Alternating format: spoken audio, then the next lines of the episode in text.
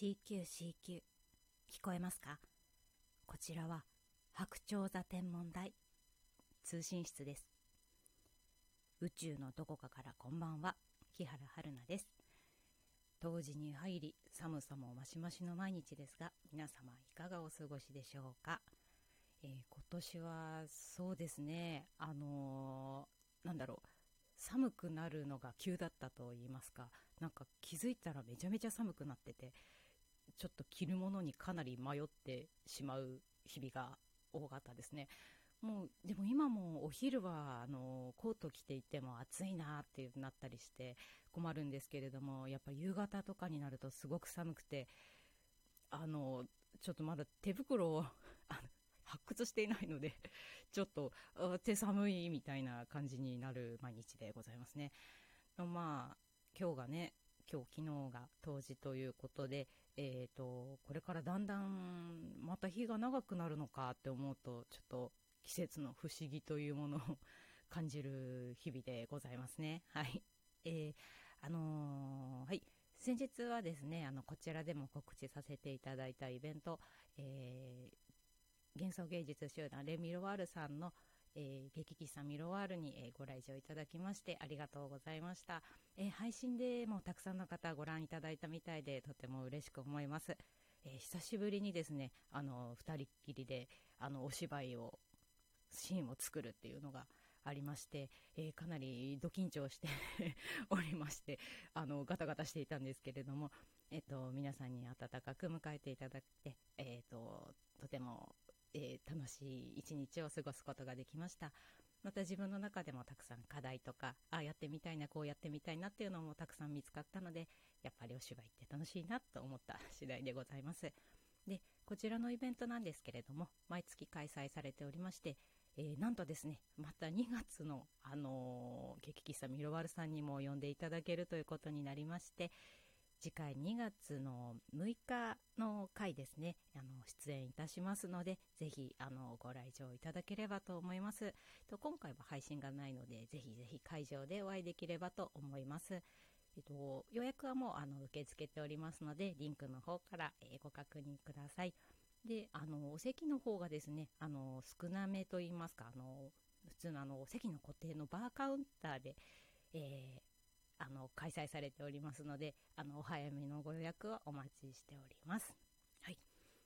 でね、年末ということでですね、まあ、今年の振り返りなどをしてみようかなと思うんですけれども、えーと、今年はなんか去年にも増してまたちょっとなんだろうな内政の日々といいますか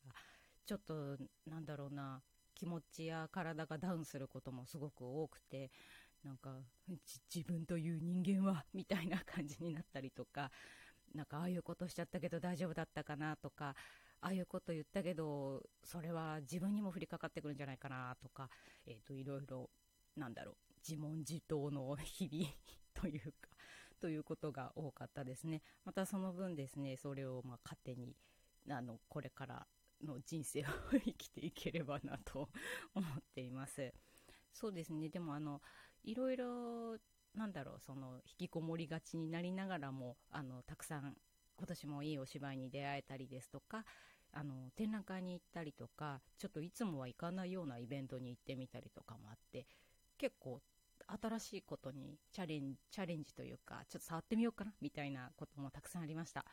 えーと今年はですねあのサウナに行きまして はい。あの、サウナは、あの、温泉とかについてるのを使ったことあったんですけど、あれって、あの、3回入るんですね。なんか1回入って、あの、クールダウンして、1回入ってクールダウンしてみたいなのがあるらしいんですけれども、まあ、そのお作法にのっとって、まあ、サウ活してきたんですけれども、あ、すっきりすんなと思って、うん、まあ、やっぱ、その、汗をかくのもですし、汗を流して落ち着かせるっていうこと、これがサウナか、みたいな感じになって、あのー、楽しいデビューでございました。ちょっとね、あのー、大きいお風呂も行ってないので、またこれからまあ銭湯なりスパなりをちょっと開拓していこうかなとか 思っている所存でございます。はい。なんか、こんな感じでですね、あのー、毎年毎年1個ずつ積み重ねて、えー、牛年だ終わりますけど、あの、牛歩の歩みでやっていこうと思います。ということで、あの、牛の話が出てきましたので、というわけではありませんが、えー、ちょっとカタツムリのですね、下牛の詩をご紹介しようかなと思います。えっ、ー、と、えー、今回ご紹介しますのは、上田瓶薬師集会長音という、えー、詩集でございます。と明治期に活躍したあの文学の方なんですけれども、えーと、この人が、あのいろんなですね海外の、えーと、なんだフランス近代史を紹介したりしてた人なんですけれども、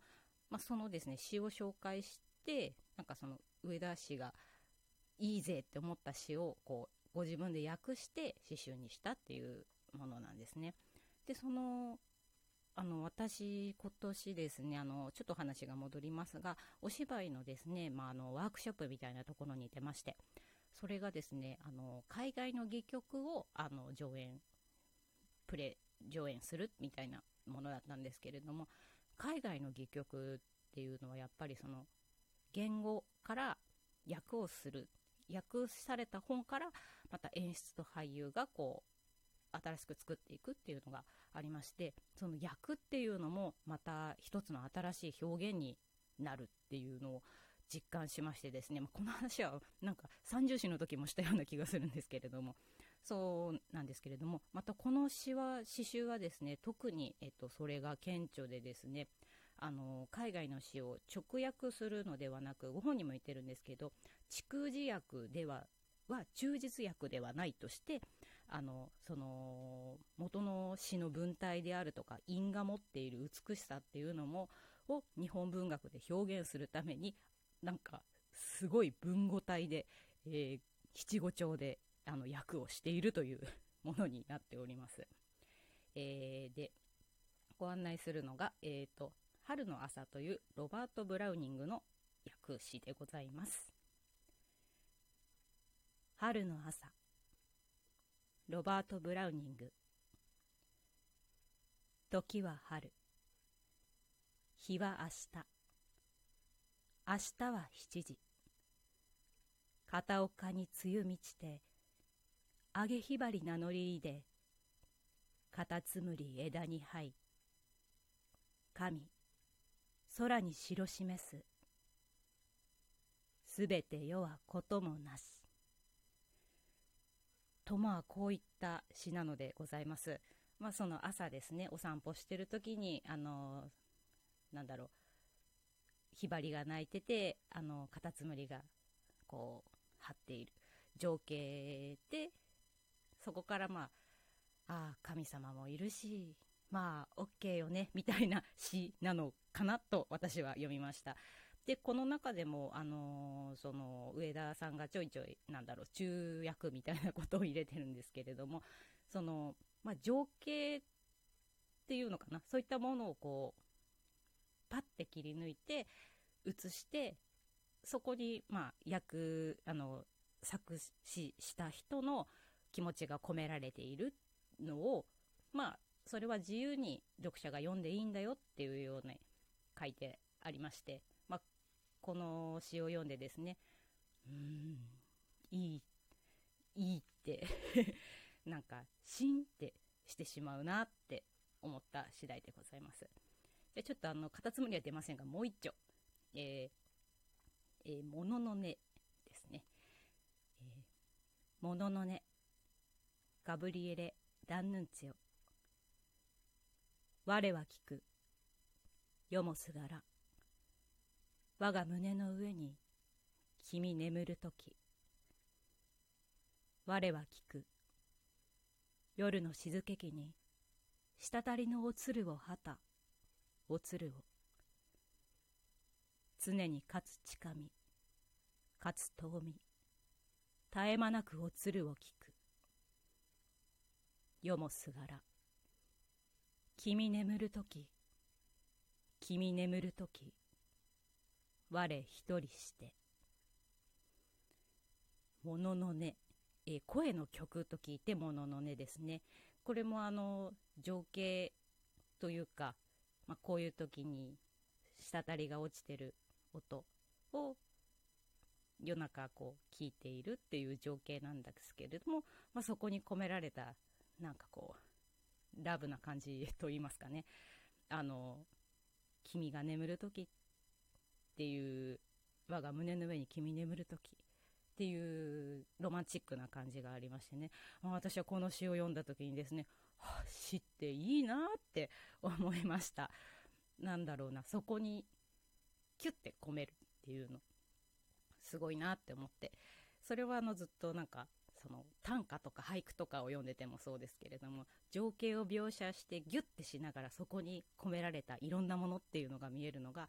すごいなと思いまして。でまあそれをあのまあなんだろう。日本の文学の脈の中で元の詩を紹介するならこういう試験にしないした方がいいよっていうことで結構ですねその上田さん流にこうめちゃめちゃ料理されてる刺繍でございます。結構ですねあの有名な、えーと、訳詞もあるようでしてあの山のあなたとかですねあのいろいろあもしかしたら知ってるみたいな役もあるかもしれないのであの結構あれなのであの古い明治期のご本なんですけれども、えー、有名なものなのであの図書館とか古本屋さんにはありそうなのでもし見かけたらぜひ、あの手に取ってみてください。はいじゃあ今日今回はですね詩を2編も読んで しまいましたが、えっと、これからどんどんまた寒くなりますのでもうちょっと、えー、寒さに耐えて頑張っていきましょう。